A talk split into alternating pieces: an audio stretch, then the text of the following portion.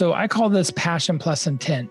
So you're passionate about making cakes, for example, and then the intent is what people actually search for.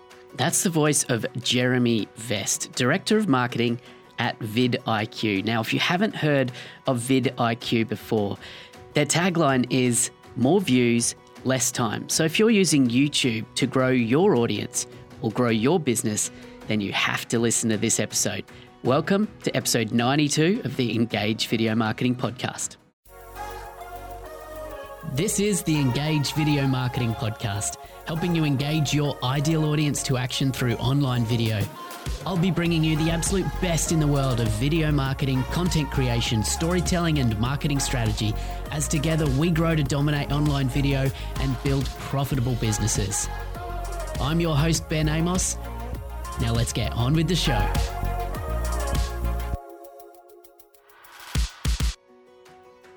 Hey, welcome back to the podcast. This is episode ninety-two, which means we're getting closer to episode one hundred. Now, as I mentioned last week, I can't wait to get some of you guys who listen to this show onto the show for episode one hundred. So if you're interested in joining me for just a brief chat to get to know you better and, and to actually be featured on this show in episode one hundred, reach out to me, podcast at engage video marketing dot com, and we'll hook that up. I can't wait to connect with some of you guys.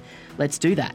Okay, so tell me, do you want to discover what makes a video go viral and optimize your videos on YouTube to get more views, grow your channel, grow your reach and influence, and actually do better on YouTube?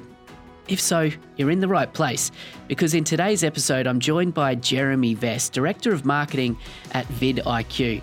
Now, Jeremy has created video marketing strategy for several Fortune one hundred companies and famous YouTubers. He's well known as a video marketing strategist for brands, and he coaches several of the video marketers that you see and hear from all around the world. So he's really a bit of a video guru in this space, and I'm really excited to have him on the show today. His customers have over two billion organic video views and over ten million subscribers and then some. He's YouTube certified, and he speaks himself at VidCon, Social Media Marketing World, Vid Summit. He writes for Social Media Examiner, and he puts on the Video Marketing World Conference over in Texas. So really, Jeremy's mission is to teach video marketing strategy so people can make their best impact with their channels, influence more people, and therefore grow their business. So in today's episode, we're going to explore a bit more about what are the key factors for growth and engagement on YouTube, and specifically how the VidIQ platform actually helps support video creators and helping them understand and manage these factors. It's a really powerful platform. I'm a proud user of VidIQ myself, and we use it uh, for all of our strategies that we manage on behalf of our clients' YouTube channels, and it makes things just super easy for me and my team. So if you're not using VidIQ yet, then I strongly encourage you to check it out. You can learn more about VidIQ at engage video marketing dot com slash VidIQ. Now, that is my affiliate link for that platform. So if you do decide to actually uh, get on board with what VidIQ have to offer, at no cost to you, I will get a small commission, and that's just a great way of supporting me and supporting the show. So I appreciate you if you do use that affiliate link. So let's get into the chat today without mucking around too much more, because Jeremy has a lot to share, and I know you're going to want to take notes, particularly if you're working to grow your own YouTube channel or that of your clients. So let's go. Jeremy Vest, welcome to the show. Hey, thanks for having me on. Yeah, it's really cool to have you on. Um, as I mentioned in the introduction there, I am a user of, of uh, VidIQ, which we are going to talk about today as well. But before we get get into the nitty-gritty of today's show, I'd love to learn a bit more about you, your background, and your, your story that led you to where you are today with VidIQ. Yeah, so I've been doing video marketing and YouTube for eleven or twelve years now. It's been a long time. Um, I started out as a director of marketing for um, a, a college and then a software company. And then that led to me really wanting to teach people how to do digital photography and Photoshop and web design. And I actually created a company kind of like Lynda dot com back in the day in two thousand seven. And that actually led us to developing Adobe. For about a decade, had Adobe Television. And we created the first uh, thirty hours of training for Adobe T V. And that led me to go, you know what? This is where I'm called to do. I want to be able to touch more people, and video is the way we're going to be able to educate more people. So from there, I really have, in the last decade, uh, from having my own agency for five years to uh, working with big brands and uh, big agencies out of New York, I've really just been all in on YouTube, dedicated really for the last decade or so. And um, for the last year, I, I've came to VidIQ because we have millions of users, and I felt like that would be the place I could I could reach the most people. Yeah, cool. So, I mean, you would have seen a lot change over the time that you've been in the world of YouTube and online video as well. What's the significant, like if you were to sum up the key change that you've seen in the whole time that you've been in the world of online video and YouTube, what's the biggest shift? I would say the biggest fundamental shift is quality. And what I mean by that is not cameras, not audio, not lights. I'm talking about the quality of people being able to entertain others and storytell. So if you look at the videos from ten years ago, it's pretty much just dumb cat videos and stuff like that. And now it's pretty sophisticated, you know, Shane Dawson style storytelling with a suspense, a start, middle, and end, a hook. Um, and, and really it's starting to look like the remnants of like Netflix or Hulu or Amazon Prime, in my opinion. These stories uh, that vloggers and gamers and, and how two people are telling are in, really intriguing and entertaining, and you want to watch more. So I would say just better storytelling, and people are watching content longer to, for the successful creators anyways. Yeah. And I think it's that, that quality, that uplifting quality that has been a necessity, because as the amount of content has you know, gone through the roof, it's co- yeah. it's quality of storytelling, quality of messaging, and somewhat quality of, of production as well that stands a creator or a channel, um, you know, above the rest. And, you know, just leading on from that, I guess, you know, when it comes to standing out on YouTube in specifically, which is an area I know you, you have some expertise in, it's the same sort of thing, right? The uh, the number of YouTube channels and the number of watch minutes on YouTube has gone, is skyrocketed, skyrocketed over the last number of years. So it's hard potentially to cut through, right? So so what do you say to that, and and how do you guide people to to cut through? So back when I was a kid, I'm forty-two years old, uh, here in America, people used to always say, don't go to college to become an underwater basket weaver. And basically that just meant don't do something obscure and weird.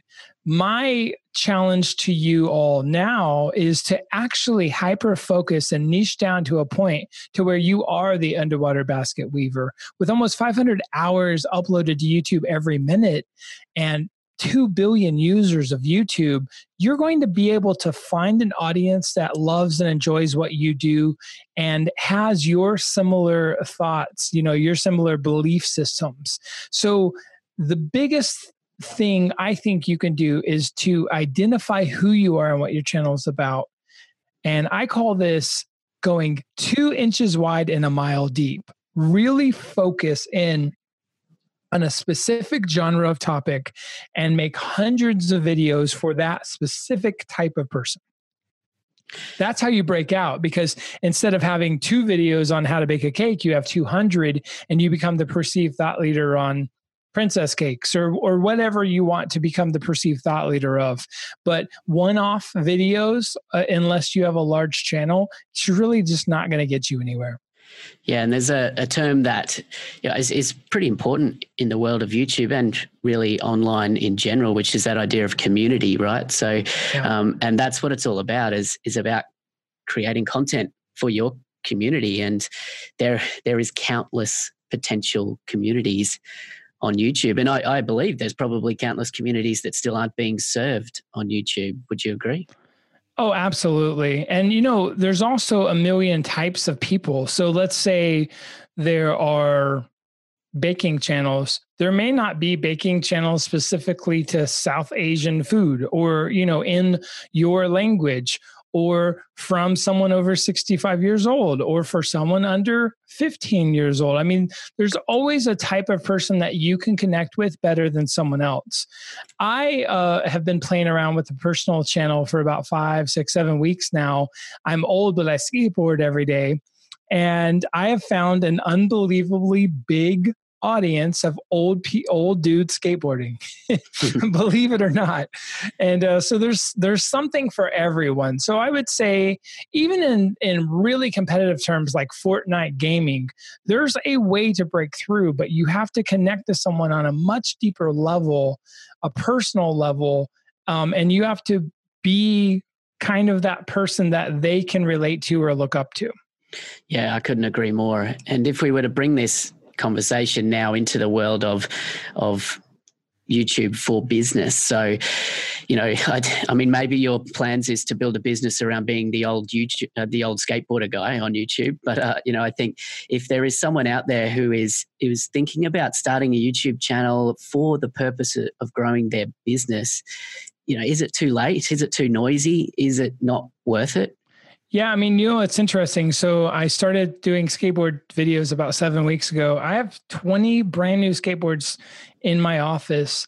Um, seven different skateboard manufacturers sent me skateboards just because they saw my videos. Okay. So, uh, you know, and I'm I'm kind of equating this to, you can do any type of business. You could even do a funeral business on YouTube if you do it the right way.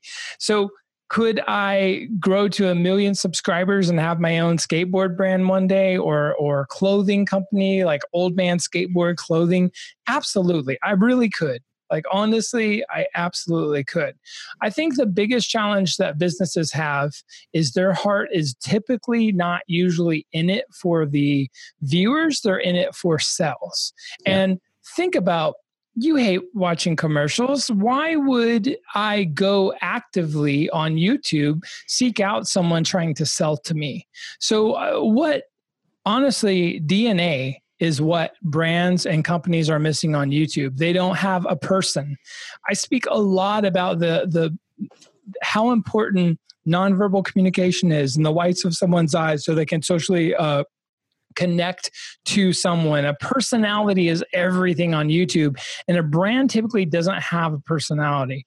So it's really, really difficult for a brand to buy off on this philosophy of creating content for the purpose of entertainment or education, and allowing your, your employees to become the face of the company and to become actually Um, more popular than the C E O.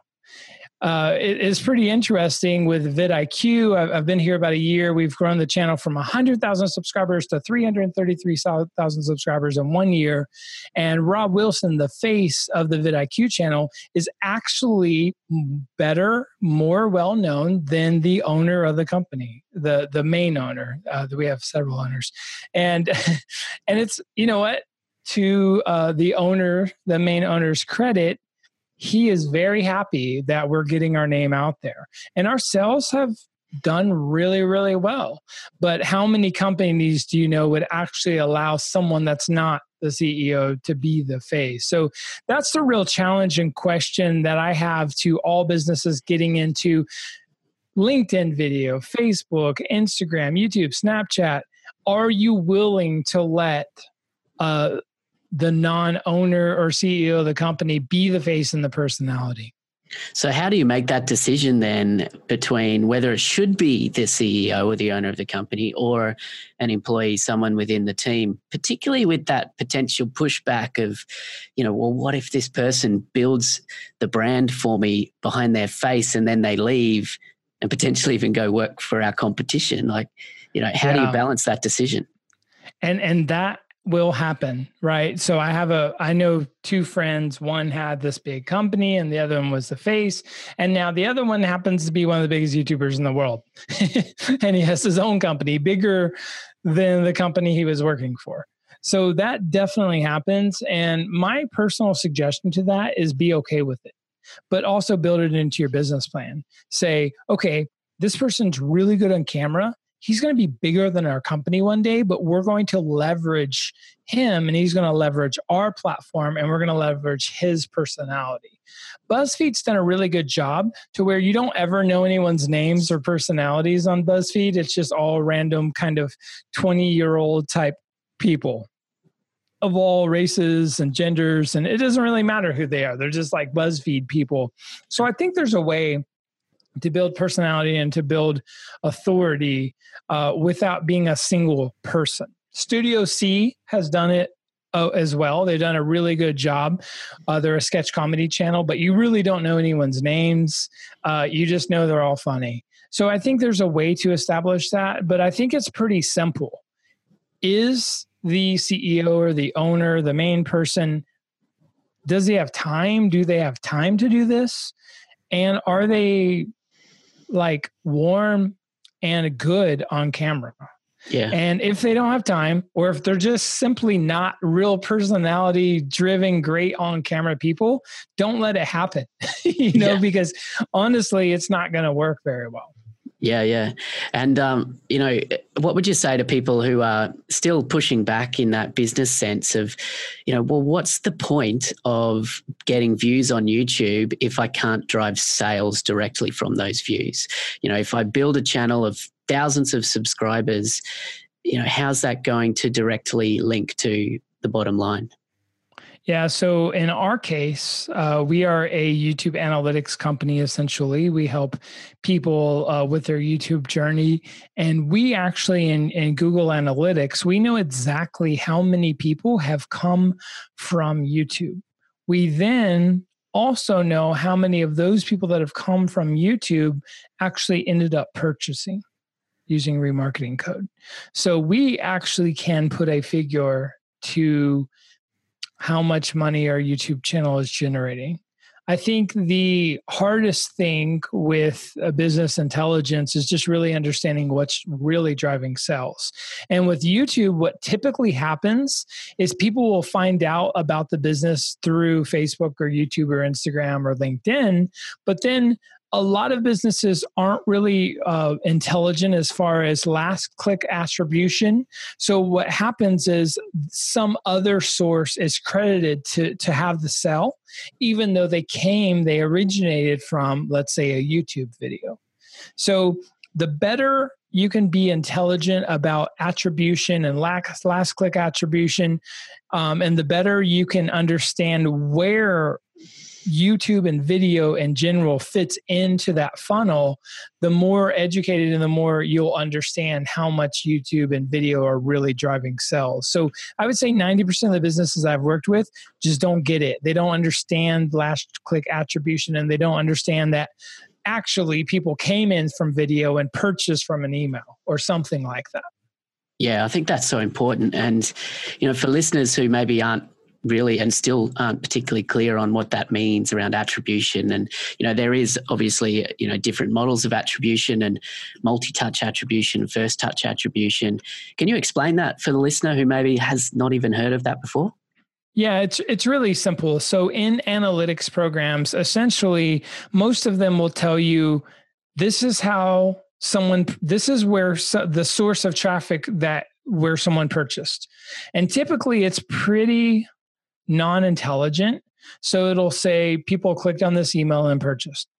But what really probably happened is people searched something, they went to your YouTube video, then they stumbled on your website, and then they two days later can went back to your website directly, just typed it in, and then they started a free trial, and then they got an email. And then, so it could literally be twenty to thirty Uh, layers deep of how people got to a point of purchasing your software.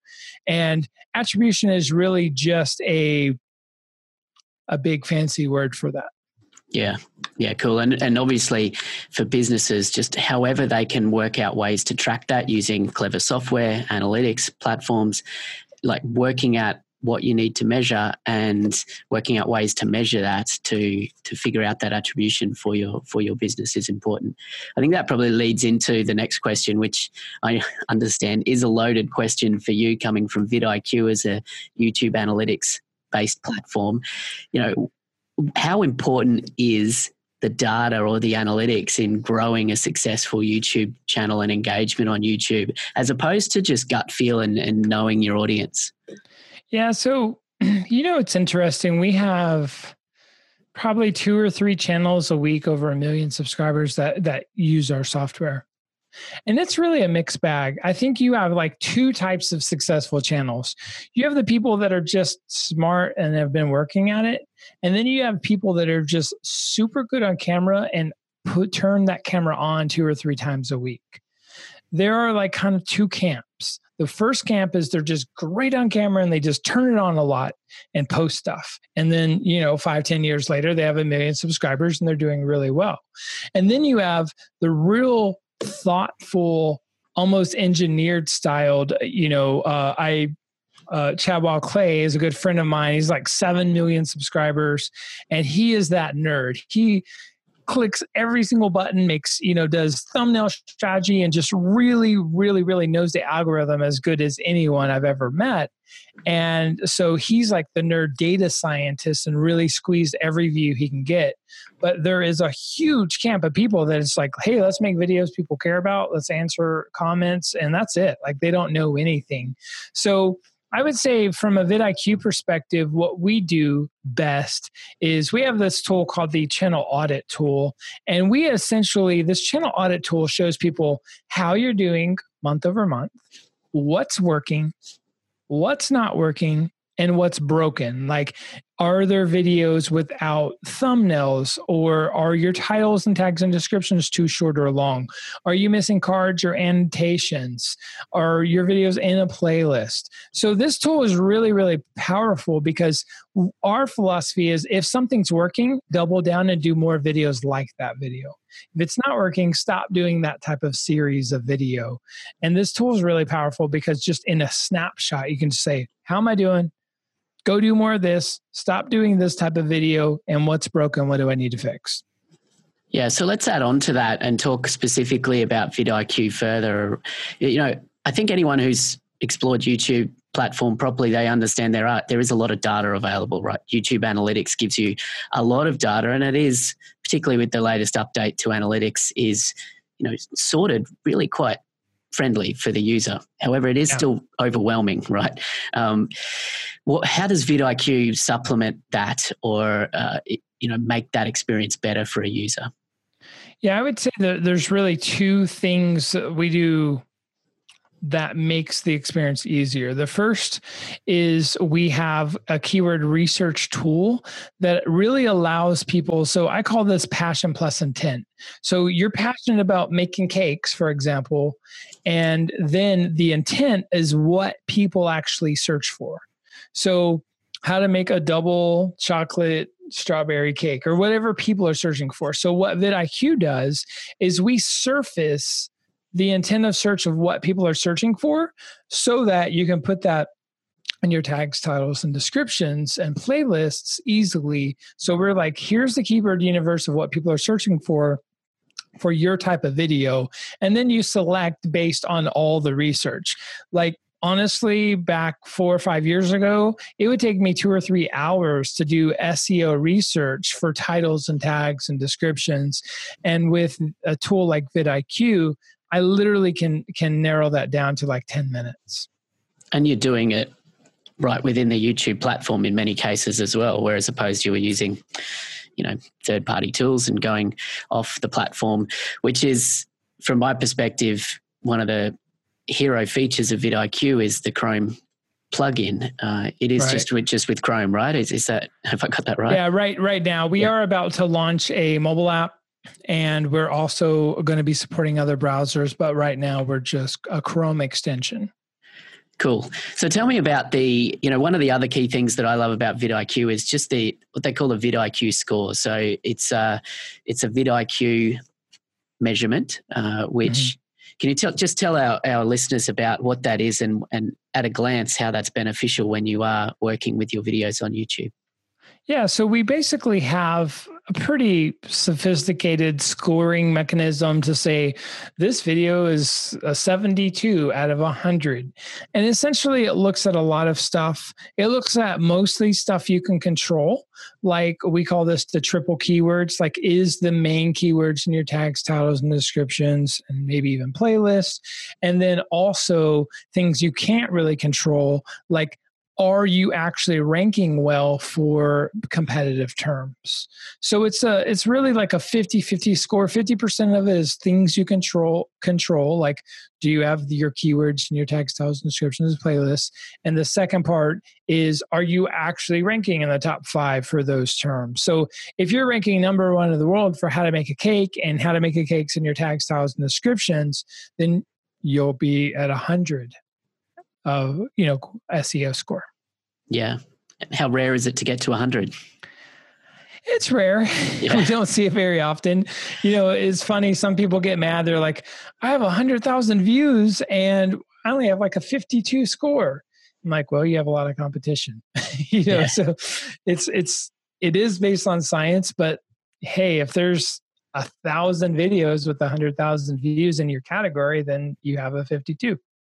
Yeah, cool. So let's paint a use picture of VidIQ for, let's uh, imagine a channel that's been established for a little while. They've got, uh, you know, a couple hundred videos on their channel perhaps, uh, and, you know, relatively good engagement, but certainly the, the creator feels they could do better. Um, they haven't been using a tool like VidIQ uh, up to this point. So let's imagine they get the tool, they plug in the Chrome extension, they open up their YouTube channel without creating any new content. What can they do and, and how are they empowered with the tool to actually improve what they've already got? So, yeah, that's a good question. And I will say that I'm a firm believer at this point in two thousand nineteen to move forward and not backwards in optimization. So what I would do for big brands like H P computers is back like three, four years ago, I would actually re-optimize like Uh, tags and titles and, you know, thumbnails. But now, honestly, with velocity, views per hour, and all this other technical stuff, it's really most important to move forward with new content with better data. Yeah. So I would actually kind of argue that you could learn a lot, but until you make new data, or excuse me, new content, I don't think you're going to be super effective using any platform, any tool, not just ours. But what, what VidIQ does a very good job at is it tells you how you're doing, what you should be doing more of, what you should be doing less of, and exactly what keywords to use in your tags, titles, and descriptions. So, you know, having said that, that's pretty huge, right? So I'm using VidIQ. I now know what I need what I need to make videos on. I need to know my keyword universe so that I can make more videos in that series. And based on analytics, I know what in my content YouTube favors the most and what I should double down and keep on doing. Yeah, cool. I'm glad you switched that question into where you wanted it to go, because I think that was, that's a really good takeaway for people as well, is, is moving forward, not backwards. That's cool. So yeah, I used to do a lot of optimization for old channels and it used to work, but it really doesn't anymore. Yeah. Well, I mean, let's expand on that a little bit, because for channels that, uh, you know, are looking to, to engage and grow with content moving forward, is there, is there a sweet spot of, of new, new content to be releasing to really get that, that velocity that you talk about? So it, It's relative to your competition, but I would say at minimum, you really, in two thousand nineteen, you need to be making one video a week. You really do. Yeah. One of the biggest channels, actually, they're three miles from my house. They're called Dude Perfect, and they have somewhere in the neighborhood of forty million subscribers. They only put out a few videos a month. So you can, with quality versus quantity, you can do very well with a few videos. But if, for example, the number one site in your channel is putting out five videos a week and you're putting out one, the reality of you catching up with them is, is limited. You know, it's not normal. So I would say understand the industry and what the cadence of content getting out from the top channels is. I would say that you have to put out one video a week if you really want to become a player. And I would really understand using, for example, something like the VidIQ um, channel audit tool of what's the most effective videos you can do to affect sales or engagement or views or subscribers. And uh, that tool actually shows you all of those metrics. So if my goal was views, then I could do that type of video. But subscribers, I could go make more of that type of video that's driving the most subscribers. So I would say that just really understand how your content's doing and start with one. If you can do more than one, do more than one. But I don't ever like to tell any customers, like, start with three videos a week. I'd rather say, understand how to do one and do one very well, and then staff up to be able to do two. Yeah. And what would you say as far as content planning for the channel? Um, do you, do you believe that you should be mixing up the types of content, or should there be consistency as far as, like, you know, the types of videos? Is it, you know, educational talking head kind of videos, or are they storytelling, or, you know, are they vlog style, follow me around as I do something? It, when you when you land on something that works for your channel, should you stick to that, or do you feel that there's room to mix it up? It's really relative to your industry, but I'll say, like, in general, you should probably have three to four different types of content on your business channel. The first, for most businesses, will be informational, how to type content. Um, on VidIQ, we have a series on Fridays that are, are very simple, like how to delete a YouTube video. And I, we were looking yesterday, and that content is getting like fifty thousand views, like for that whole series of content. It's getting like fifty thousand views a week. Something crazy. It's it's a very high number. And it's because people are searching for, how do I delete a YouTube video? How do I delete a YouTube channel? You know, so they're just searching for those very how-to style content. Yeah. Now, if we would have stopped there and only did that, our channel would be a tenth of the size that it is today. So another thing we do is we chase trends. For example, we got about four or five million views on PewDiePie versus T-Series, but because we're an analytics company, we did the PewDiePie versus T-Series videos from an analytical perspective. You know, how did PewDiePie, how did T-Series beat PewDiePie? Things like that. So we chase trends. We teach how to.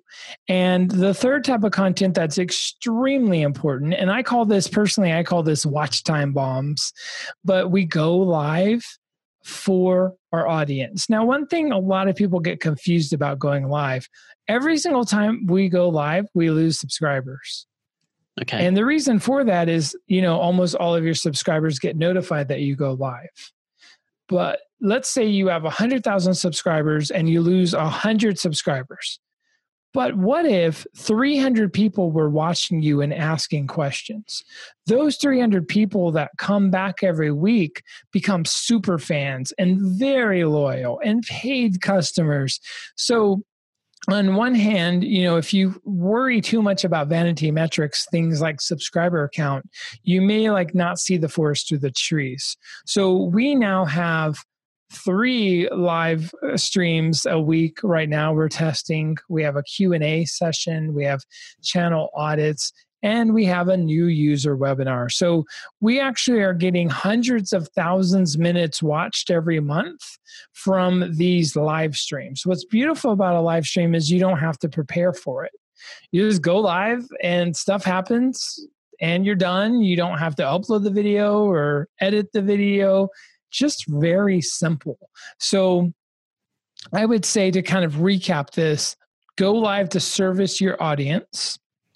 I would answer the questions that people are asking, and I would chase trends around your type of business. I wouldn't chase trends about Katy Perry if you didn't do have anything to do with Katy Perry. Yeah. But if you could correlate to what you do with a trend, and that's really important. I, I like a philosophy of eighty percent of the time you're just laying a brick. So A brick is just a piece of video content. You're just laying bricks in a wall. But then twenty, ten to twenty percent of the time, you're actually trying to go viral. You're trying to make things that break the mold. You're chasing all the wrong rules. You're just breaking out of the mold. So ten, fifteen, twenty percent of the time, go crazy. eighty percent of the time, just make those simple bricks that are going to get a couple thousand views each. That's going to build your fortress of a good quality YouTube channel that's going to get more leads, get more visibility, and ultimately sales. Yeah, yeah, I love that. And you make a good case around the the value of using YouTube Live, particularly for that rapid content creation. You know, you're taking the production, the post-production element out of that, um, which yeah. potentially makes it easier for people to be more consistent with valuable content on their channel. So if someone was keen on that idea, and, you know, what would you say about the idea of just only going live on your channel, only using YouTube Live, or should there be a mixture of produced content and live content?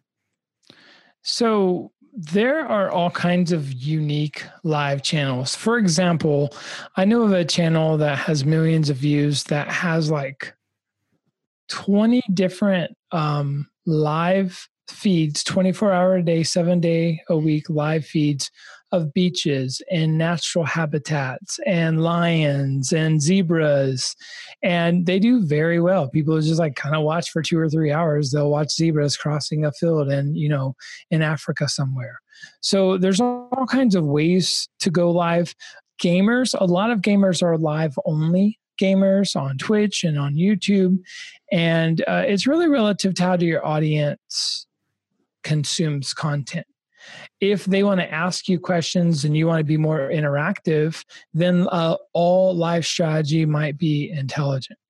However, I would say that with, I call this evergreen, I don't, everyone calls this evergreen content. If you want how to delete a YouTube video and you want to rank number one in the world for that today and five years from now, then that live content generally does not do well in search and, and, discoverability on YouTube. So I would actually create content that's going to live for a long time on YouTube, non-live content, and then I would have a live strategy. I think like anything in life, you need to pepper three or four different types of things into your video marketing strategy, whether that's LinkedIn, LinkedIn Live now in, in America, um, or YouTube or Instagram Live. I think it's all the same. I think that you just need to service, you need to understand what your audience wants, and you need to make three or four types of content on a regular basis that caters to those specific types of people. Really good advice. And I think harking back to what you said before around, you know, thinking about your audience first, understand what they want, and, you know, don't just push out what you want, but respect and understand what they want to hear from you. Awesome. So just to to kind of, I guess, wrap things up here now, I, I want to explore with you just for the next couple of minutes about where you think YouTube's going next. You know, there's been a, a lot that's happened in the last fifteen years, fifteen years nearly, yeah. of YouTube. Um, and obviously it changes all the time, and then, you know, uh, it, the, the platform changes and the way people are using the platform is changing. But where do you see it going over the next five years on YouTube alone? I think that there is a lot of growing pains, especially in America, uh, with advertisers and predators and people exploiting other people on the platform. Um, I think that creators and YouTube are at more odds with each other than they've ever been. And what creators need to understand is the only reason you're invited on this platform is because you help YouTube and Google make money with ads. Yeah. Like, cut everything else out of your philosophy. You are a privilege and allowed to be on this platform because they can make money from you and from advertisers. So first off, and this is not a popular statement here in America, you have nothing to do really with YouTube. Secondly, um, it is YouTube's job to sell ads. So they're going to have to fix this. They're going to have to be able to control comments and ad advertise, having an advertising friendly environment. And as creators, we're just going to have to stand by and see how, what they can do to fix this. We, no one wants ISIS beheading videos on YouTube, right? So there are all kinds of fundamental problems with Facebook and Instagram and YouTube and Snapchat and TikTok that the world is going to have to figure out. And as creators, we will be the ones that suffer from it, both from financially and otherwise. But what I like to tell creators is, a lot of people think of me as a YouTube expert. I actually get, do personally do way more reviews on LinkedIn. Like, I love LinkedIn video. So what I would recommend is you use all of these social media platforms like an artist would use like a pencil or a paintbrush or ink or chalk, right? And all of that should lead back to your website or your blog, and it should just be a tool set. So in my opinion, YouTube is nothing more than a tool set of distribution to my messages. I personally believe businesses should try to entertain or help first to bring people into the world, but to spend just as much time on LinkedIn or or Twitter or Instagram or Facebook as you do other platforms. Because if I have, I had a, a client last year with two million subscribers, did not have a, a, a website.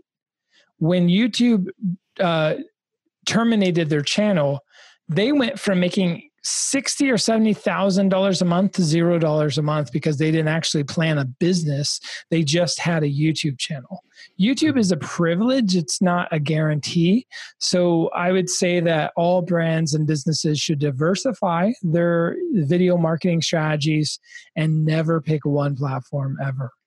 Yeah, don't build your home on rented land, I think is uh, the quote that yeah. I've heard before. And you know, I think the focus there is, and the importance of that message is that when you are, you know, looking at building a business on your own platform, your own channel, and using these other tools to to reach more people, you just go where the attention is, right? Like you say, LinkedIn yeah. is where the intention is for you right now. And, you know, then it doesn't concern you what platforms are doing, really. You just go where the attention is. Absolutely. Yeah. And yeah, I get five or ten times more views on LinkedIn. Cool. Awesome. Yeah, I agree. LinkedIn's an exciting place, and I can't wait to see LinkedIn Live roll out properly. Um, yeah. Have you, are you using LinkedIn Live yet? Um, I'm not personally, but a lot of my friends and, and uh, people I know, I've, I've, I've played with it. It's fun. It's really neat. Yeah, at the time of this recording, it's still in early beta, so, you know, not everyone's got access to it, but right. we'll see that roll out throughout the course of this year, I'm sure. So excited to see where that goes. So, Jeremy, just to, to close here, can you let our listeners know where they can find out more about you and, and everything that you've got going on, and, of course, VidIQ? Yeah, you can go VidIQ anywhere on Facebook, LinkedIn, Twitter. Um, my personal YouTube channel is Jeremy Vest. Just type in Jeremy Vest. And uh, yeah, if you go to LinkedIn or me, you can reach me. Yep, cool. Easy as that. Guys, we'll have all the show, all the links in the show notes for this episode at engagevideomarketing.com slash episode 92. Jeremy Vest, thanks for joining me and for sharing your wisdom on the show today. Thanks for having me. I appreciate it. Thank you. What a cracking episode. Jeremy shared so much value there, and I know I'm going to have to listen back to this episode myself again. So I hope you found value from that too. Let me know. I'd love to hear from you. Use Twitter or Instagram. Reach out to me at engage underscore Ben. And particularly, as Jeremy mentioned there, I'm really enjoying the engagement I'm getting over on LinkedIn right now as well. So if we're not connected on LinkedIn, let's do that. Look me up and let me know that you're a listener of the podcast, and uh, and let's connect on there too. So that's where I'm going to leave you for this episode. But just a last little shout out to VidIQ. Now, as I mentioned, we are big fans within my agency of the VidIQ platform, and particularly the Chrome extension that goes with it. It makes managing YouTube channels and optimizing YouTube content so simple and easy to do, and to do it right, without really putting too much thought and focus on the, the technical aspects of what it is that you're trying to do. So I strongly encourage you, if you are using YouTube in any way, to take a look at VidIQ. My affiliate link for the platform is engage video marketing dot com slash vid I Q. And if you use that link to uh, to join the platform, as I mentioned, I will receive a small commission for anything that you spend on that platform at no extra cost to you. So I thank you for supporting me and supporting the show by using that affiliate link. And just finally, before I leave you today, I'm still looking for a couple more guests to join me on episode one hundred. Uh, as I interview some of you, the listeners to this podcast, to celebrate one hundred episodes. So if you can reach out to me just in the next couple of days after this episode goes live, uh, we can hook that up, podcast at engage video marketing dot com, and let's make that happen. So until next week, I'm Ben Amos from Engage Video Marketing, and I'm here to help you engage your ideal audience to action through online video. And I hope to be back with you next week. In fact, I will be back with you next week with another episode of the podcast to bring you more value and hopefully help you better understand how to use online video to grow your business. So that's it for me. Take care. Talk soon.